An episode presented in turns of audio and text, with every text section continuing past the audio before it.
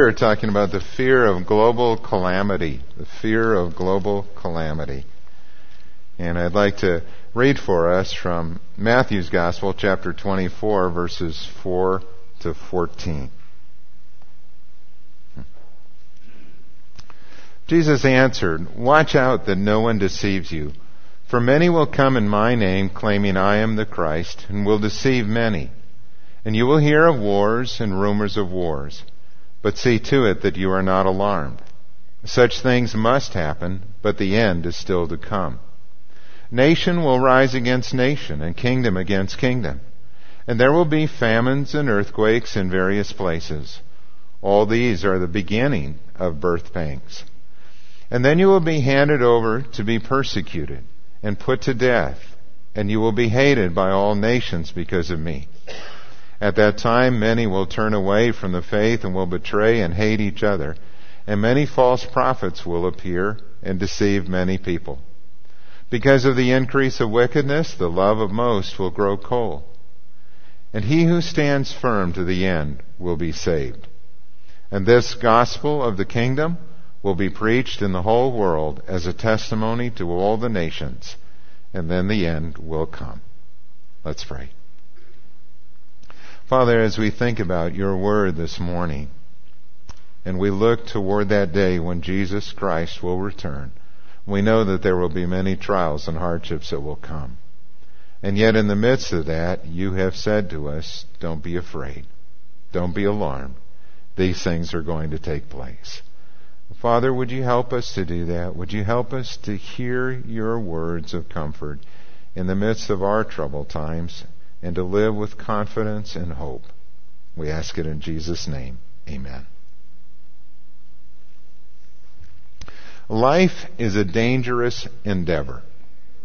Every day it seems we hear stories in the news of things that are going on all over the world and those stories kind of fall into a bunch of categories. You know, we hear stories that relate to lawlessness in our world. Crimes, murders, thefts, assaults that take place every day. We hear stories of natural disasters, of hurricanes and earthquakes and tornadoes and floods. Regardless of where they are in the world, they come immediately to our attention. Environmental disasters and concerns about everything from oil spills and pollution, radiation leaks to global warming. We hear about diseases not just the concern for the ones that are more typical, like cancer and heart disease, but we hear from time to time these fears of a new epidemic, a new strain of flu that maybe we won't have a vaccine for, or drug resistant bacteria. We hear the news of war and terrorism in places like Iraq and Afghanistan, Sudan and Yemen. We're concerned about the spread of nuclear weapons to nations that have not had them before or nations that are rather militant in their approach to things. And we have concerns about our economy, about unemployment, debt, jobs, and the U.S. rate of bankruptcy and foreclosures that are taking place. We're concerned about all of those things, and every day it seems like that's brought into our living room. And there are times when a number of events occur close together and people begin to wonder, is this it? Is this the end? You know, I mean, is this the time when our Lord's going to return? It sure seems like things are setting up that way and we wonder, God, what are you doing in our world? When I look back on my life, I think, you know, I was introduced to this fear of global calamity at a young age. I grew up in the northwestern corner of Minnesota, about 50 miles away from the Grand Forks Air Force Base. And I, like many of you, lived through that time in the 60s when we were concerned about the Cold War and the threat of a nuclear attack. And Grand Forks was one of the uh, centers of the Strategic Air Command in that defense system. There were missile silos being built all across North Dakota at that time. And I'm, I'm thinking, you know, okay, our farm's about 50 miles from there. It's probably not close enough to be hit in the first attack, but we'll probably die a painful death from the radiation effects because we're close enough to be affected by it. Uh, in our school, we had nuclear disaster drills just like kids today do fire drills and lockdown drills. when I think back on that, and maybe you experience that too, it seems kind of funny. But, you know, I remember being in grade school and our teacher saying, in the event of a nuclear attack, you're supposed to hide under your desk and cover your head, you know, and so we'd all hunker down as though that was going to do anything, but we were going to be prepared for it. And that's what life was like. Do you remember that? Some of you that went through those experiences? I can remember sitting with my parents in front of a black and white TV set watching the Cuban Missile Crisis unfold. And seeing those photos of missiles that have been moved into Cuba and seeing the United States and the Soviets really eye to eye, you know, wondering who's going to blink first. And wondering, is this it? Is this the time when a nuclear strike is going to be launched? And that's going to be it. Well, that crisis passed, but in 1963 came the assassination of John F. Kennedy. And then we had the Vietnam War and the protests on our college campuses, things like the Kent State shooting. We had racial riots in Los Angeles and Watts, in New Jersey and Chicago, all across the country, the unrest that was going on. Uh, it was a sobering time, and people were wondering, is this it? Is this the time when our Lord's going to return? And then in 1967 came the Six Day War, as it would later be called, when Syria and Jordan and Egypt joined together to attack Israel, wanting to really drive them into the sea. And miraculously, Israel survived and pushed them back, extended their borders in what would later again be called that Six Day War. Hal Lindsey would write a book called Late Great Planet Earth. They got everybody thinking about it even more. Is this, is this it? Is this the time when Christ is going to return? And my point in sharing that is that there have been many times in the history of our world where people have thought, looking at their circumstances, that this may be the last generation. That this is the time when Christ is going to return and establish his kingdom on earth. And I believe God intended it to be that way so that we as believers would always be watching and ready for his return. Because we don't know exactly when that might be. But God doesn't want us to live in fear, and He doesn't want us to circle the wagons and kind of pull back from what He's called us to do. He wants us to continue with His mission until Christ returns. So how should we live in troubled times? Well, that's what we're going to talk about this morning. And we're going to look at this passage in Matthew 24 in which Jesus gives us four instructions about how we should live in troubled times. Number one, he tells us don't be deceived by false messiahs or false teachers. We see that in verses 4 and 5. He said, Watch out that no one deceives you, for many will come in my name, claiming I am the Christ, and will deceive many. And what a sad thing that is. Watch out because there's going to be many people that are going to come through the centuries that follow, and they're going to claim to say, you know, I'm the Messiah, or I've got the answer, or follow me, you know, and they're going to deceive people. And we're going to see many people who will go after these false messiahs and false teachers. But you stand firm. Know, I think back in just recent memory here of some of those false uh, leaders, false cult leaders that have come along. And remember Jim Jones led his followers to drink arsenic laced Kool Aid in Guyana, the Jim Jones massacre in which so many died. We had David Koresh down in Waco, Texas, the Branch Davidians and that cult that ended in that horrible blaze as the buildings were set on fire. We think of Sun Myung Moon, who has millions of followers literally. He's come out of Korea. He claims to be the Messiah. He claims that he is fulfilling what Jesus failed to do in his earthly mission.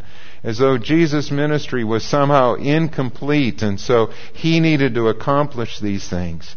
And there are millions who believe him and follow him. Or today out of Puerto Rico, a man named Jose Luis de Jesus Miranda who claims to be Jesus incarnate, claims his followers can do no wrong. You know, they can just follow him and live as they please in terms of licentiousness or immorality or greed or all those things. But, you know, they're in because he's the Messiah and they just need to listen to him. Jesus said it would be that way. It's always been that way in the history of the church and in our world. And perhaps the greater danger than just a few individuals like this is the danger of false teaching that undermines the authority of Scripture and the uniqueness of Jesus. That wants to say, you know, basically all religions are the same. You don't need to believe this, what Jesus said here. You know, He's just one way to the Father. And they undermine the truth of the gospel. How do we keep from being deceived? Well, we need to know the Scriptures well. And we need to test the spirits, the scripture says. Test the spirits. In 1 John 4, and John wrote this to the church as a warning. He said, Dear friends, do not believe every spirit, but test the spirits to see whether they are from God. Because many false prophets have gone out into the world. And this is how you can recognize the Spirit of God. Every spirit that acknowledges that Jesus Christ has come in the flesh is from God. But every spirit that does not acknowledge Jesus is not from God. This is the spirit of the Antichrist, which you have heard is coming, and even now is already in the world. What's interesting about that passage is here John's writing, first century, and what he is addressing was an early heresy in which there were some who were denying the humanity of Jesus Christ. And so John is saying, you know, if they don't acknowledge that Jesus Christ has come in the flesh, they are not from God what this early kind of Gnostic belief was, was that uh, they believed that Jesus was the human, Christ is this divine spirit, and that this divine spirit entered into Jesus at his baptism, and then left prior to his death on the cross. And because of their belief that matter is evil and the spirit is good, they wanted to separate those, and so they were saying that Christ was a divine spirit, but he was somehow secondary to these greater gods. And if you would listen to them, the Gnostics claim to have a secret wisdom. Today there's kind of a revival of that as people want to look at the Gnostic Gospels and claim that they are truth, you know, and so they want to read the Gospel of Thomas or these other books that have been discovered, you know, and say that somehow this is authentic and the Gospels are not. John would say to us, don't believe him. It's the spirit of the Antichrist that's been in the world since the beginning of the church. And you know, heresy can fall off on either side. There are those today who would deny the deity of Jesus, say that he's just a good man, a good moral teacher, but not God. And at that time, here you had things reversed. Some who were saying that Christ is divine, but Jesus Christ, there's not this union of God and man in Jesus. And what the Bible tells us is that Jesus is unique. There is no one else like him. Son of God, Son of Man, our Savior and Lord. So when we think about people who come along claiming to have the truth as a new Messiah, false teacher, we need to look very closely. What do they say about the Scripture? Where's their authority? And what do they say about Jesus Christ? Test the spirits to see whether or not they are from God. Secondly, Jesus says, don't be alarmed by world events. Don't be alarmed by these things that you are hearing in our world, and we see that in verses 6 to 8. He told the disciples, You will hear of wars and rumors of wars. But see to it that you are not alarmed. Such things must happen, but the end is still to come. Nation will rise against nation, kingdom against kingdom. And there will be famines and earthquakes in various places. All these are the beginning of birth pains.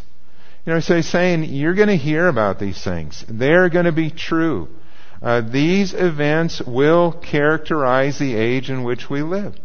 There are always going to be struggles between nations and wars that will be fought. And in the history of our world, we have seen that continually. It is because of that, though, that there are times when believers look at it and they wonder, okay, is this setting up? Is this increasing like birth pains where they get more severe, more intense as it goes along and comes closer to the time of giving birth. But it's why when in the Middle Ages, in the 1400s, 1500s, when the Black Plague was wiping out one third to one half of the population of Europe and Asia, I mean, just astounding. Can you imagine that? You know, cities and communities like our own, if a third to a half of the people died, and when you had uh, earthquakes and famines that were following that kind of devastation, when you had the Spanish Inquisition that was persecuting and torturing those who were believers, when you had the corruption of the Pope, the papacy, and uh, people like Martin Luther who were believing that the Pope was the Antichrist because of the greed and corruption and immorality that was going on there we can understand how people thought that Christ may be coming soon. Maybe this is the time in which Jesus will return, and believers who were even praying for that. Will you come, Lord? Will you come and rescue your people? And Jesus is saying they are just the beginning of birth pains. But like birth pains, they will increase in severity and intensity as we move toward the time of the end. How do we live in the midst of that? Jesus says, don't be alarmed. Trust me. Trust me. In the summer of 1939, Donald Grey Barnhouse was in Scotland, and he was preaching uh, at a series of lectures and meetings that were being held at that time. He had a week that was coming up at the end of August in that summer that was going to be free, and he was really hoping to bring his family to Europe for a vacation. But he was warned against going.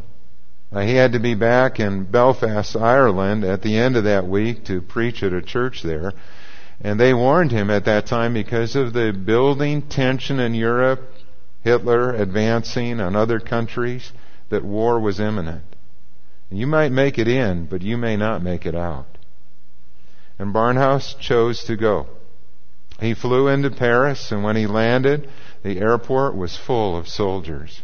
France was mobilizing for war. What he found out when he arrived was that indeed it was actually true. All planes had been grounded going out and he wasn't going to be able to get out. The only way to return now would be to take the train to the coast and go by boat across the English Channel. And so that's what he began to do, make his way back. At every stop where the train stopped along the way, he saw these tearful goodbyes of family and soldiers, young men going off to war. It was heart wrenching. He made it to the coast. He got on board a boat. He was able to cross the channel back at that time to England and then was making his way up to return to Belfast. And all along the way, he's hearing this news rumors of war and war. Hitler had invaded Danzig, and the British Parliament had said that unless he withdrew, they would be declaring war. And indeed, that's what they did. By the time he got to Belfast, it was Sunday morning, about 3 a.m. And he was to speak at an 11 a.m. service that Sunday morning. One of the men who dropped him off that night said that he would be back at 10:30 and he said, "I hope you will have a good sermon tomorrow, for it may be the last that some of those men will ever hear." What would you say at a service like that? What word would you give to those men who were going off to war and to their families, knowing that many of them will never return? Well, the text that he chose that day was this text Matthew 24 6. You will hear of wars and rumors of wars, but see to it that you are not alarmed. See to it that you are not alarmed.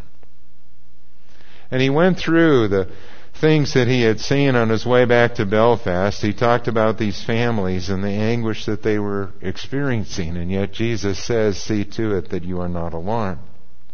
Millions will die. See to it that you are not alarmed. Families torn apart and grieving. See to it that you are not alarmed. And the tension in that service built until finally he said, How can Jesus Christ say such a thing? I mean, either these are the words of a madman or they are the words of God. And Jesus Christ is Lord and His Word is true. And what He is trying to tell us is that in this life we will experience wars, we will experience suffering, we will experience disasters and trials and all of those horrible experiences that can be part of this life.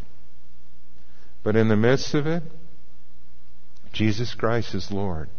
And for the believer who has placed his faith in Him, nothing, nothing can ever separate us from His love. And He is there with us. This is our God, and this is the Word of our God.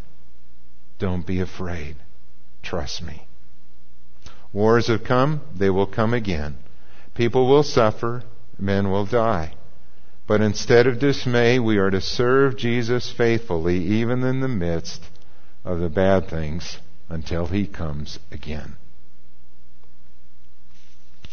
Thirdly, He tells us, don't lose faith. And we see that in verses 9 to 12. Jesus warned the disciples that persecution would come and there would be many who would fall away from the faith. And again, we have seen that happen in the history of the church. In those first three centuries of the early church, there were ten waves of persecution that historians have talked about. Waves of persecution that continued under different Roman emperors until the time of Constantine, when Christianity became the official religion of the Roman Empire. And in those waves of persecution, many, many believers lost their lives. And yet that same persecution continues today. And you have heard me say, I mean, the voice of the martyrs has said that more Christians were killed for their faith in the last century than in the previous centuries combined. The global evangelization movement reports that an average of 165,000 martyrs die every year. I mean, that's, that's staggering. I, I just recently heard the number of American troops that have been killed in Afghanistan and Iraq since 9/11 is uh, over 6,000, about 64, 6,500, something like that, people that have been killed in these wars. And we grieve over that. I mean, and that, that makes the news. And when we have someone we know who has died, like when Nick Spihar was killed in action and we honored him with a service in our community and remembered his family, I mean, I mean, that's important and that's significant. But in that same time, 1.65 million believers have been killed. And where do we hear about that? I mean, who's saying on the news that this has got to stop? I mean, that's, that's staggering.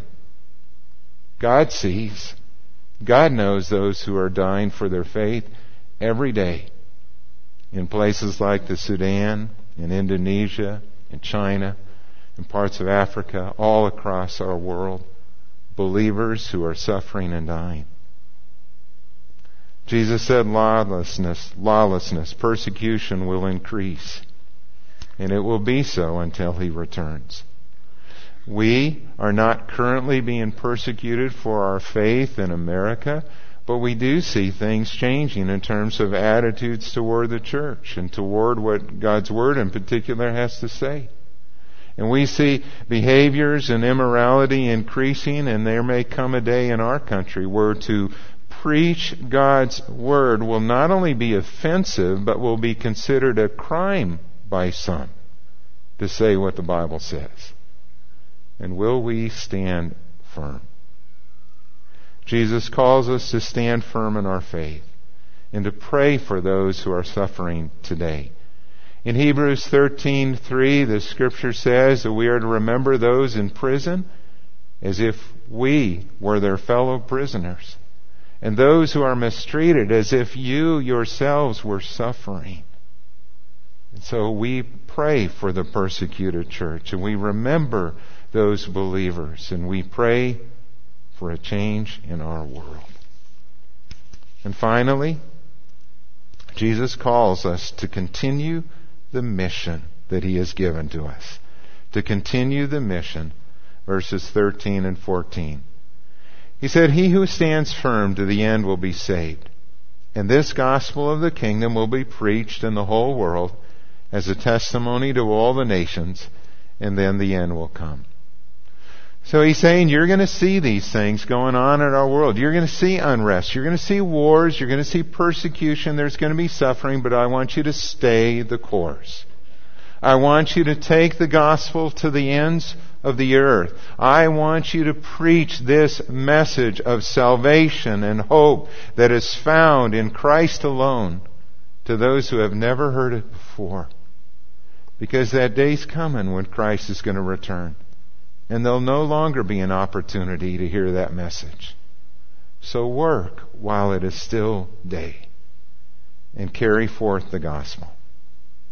Doesn't that sound like a message that you would hear uh, when men are going to war? I mean, doesn't that sound like a message like, men, we're going into battle, and uh, here's the way it's going to be. This is our mission.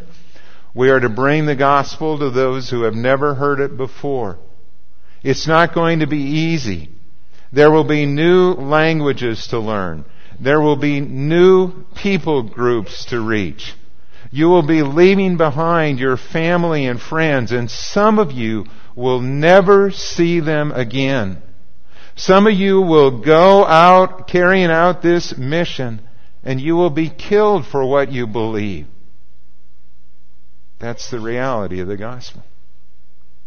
And we hear those stories. I have for many years followed the story of the Jesus film teams that have gone out and the marvelous things that God has done through them, but I also hear the stories of where these teams that have taken the film Jesus to remote areas have been poisoned, have been attacked, have been beaten, and have been killed for bringing the gospel to those who have not heard it before. But Jesus is saying this gospel will be preached to the whole world as a testimony to all the nations, and then the end will come. It will happen. It will be done. And nothing can stand against it. You know, I love the motto of the U.S. Coast Guard because I think it's very applicable to us as Christians. The official model that they have is always prepared. That's a good way to live. We are to live always prepared, always ready, watching for the return of our Lord. The unofficial model of the U.S. Coast Guard is this. You have to go out. You don't have to come back. You have to go out. You don't have to come back. You know, they understand their mission is to save lives. It's to rescue people. That's our mission too. And we pray, and I pray that God will raise up individuals from our church that He will call into full-time ministry, who will go as missionaries, who will reach unreached people groups, who will translate the scriptures into languages that have never had the scriptures before. I pray that God will do that in our church. And that He might use some of you that are here today in that. And we join together in prayer and giving and supporting those whom God has called out from our church already and those that we support as missionaries. Because this gospel will be preached to all the nations and then the end will come.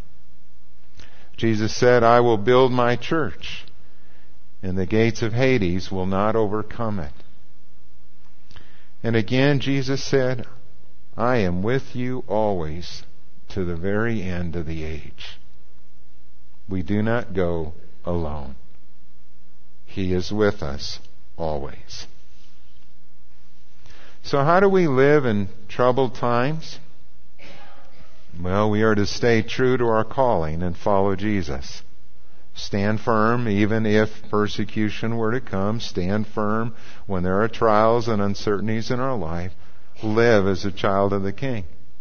So that our faith, our strength, our stability, which comes from God, might be a witness to the world that Jesus does make a difference. He gives a peace that the world cannot know, a peace that passes all understanding.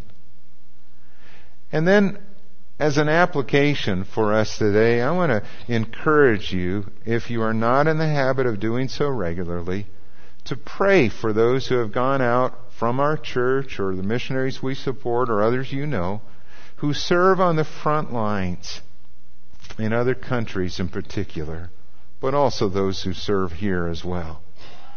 And remember them. I mean, we have missionaries involved in evangelism, in church planting, Bible translation, literature distribution, pastoral training. Uh, they are doing a variety of good things in their ministry. But they need your prayers. They need encouragement. They need people who will connect with them and feel like they are a part of a team. They are going through difficult times right now. And they need you. And I encourage you, if you've never done it before, you know, in the hallway to the left here as you leave, we have our missions bulletin board that has pictures and a description of the ministry of the different people that we support.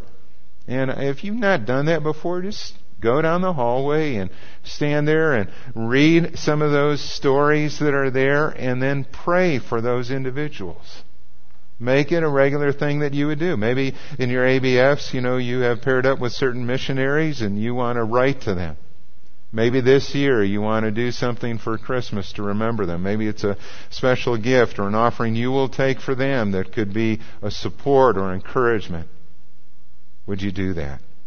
Would you do that? And then would you pray for each of us that we would stand firm and be bold in our witness for Christ? Whether you're a student, whether it's at your place of work or in your own family with friends and relatives who do not know Christ and you want to share the gospel with them, pray. Be growing in your own faith. Live out the gospel so that others can see Christ in you. And stand firm until he returns.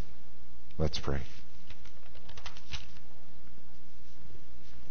Father, these words are indeed challenging to us.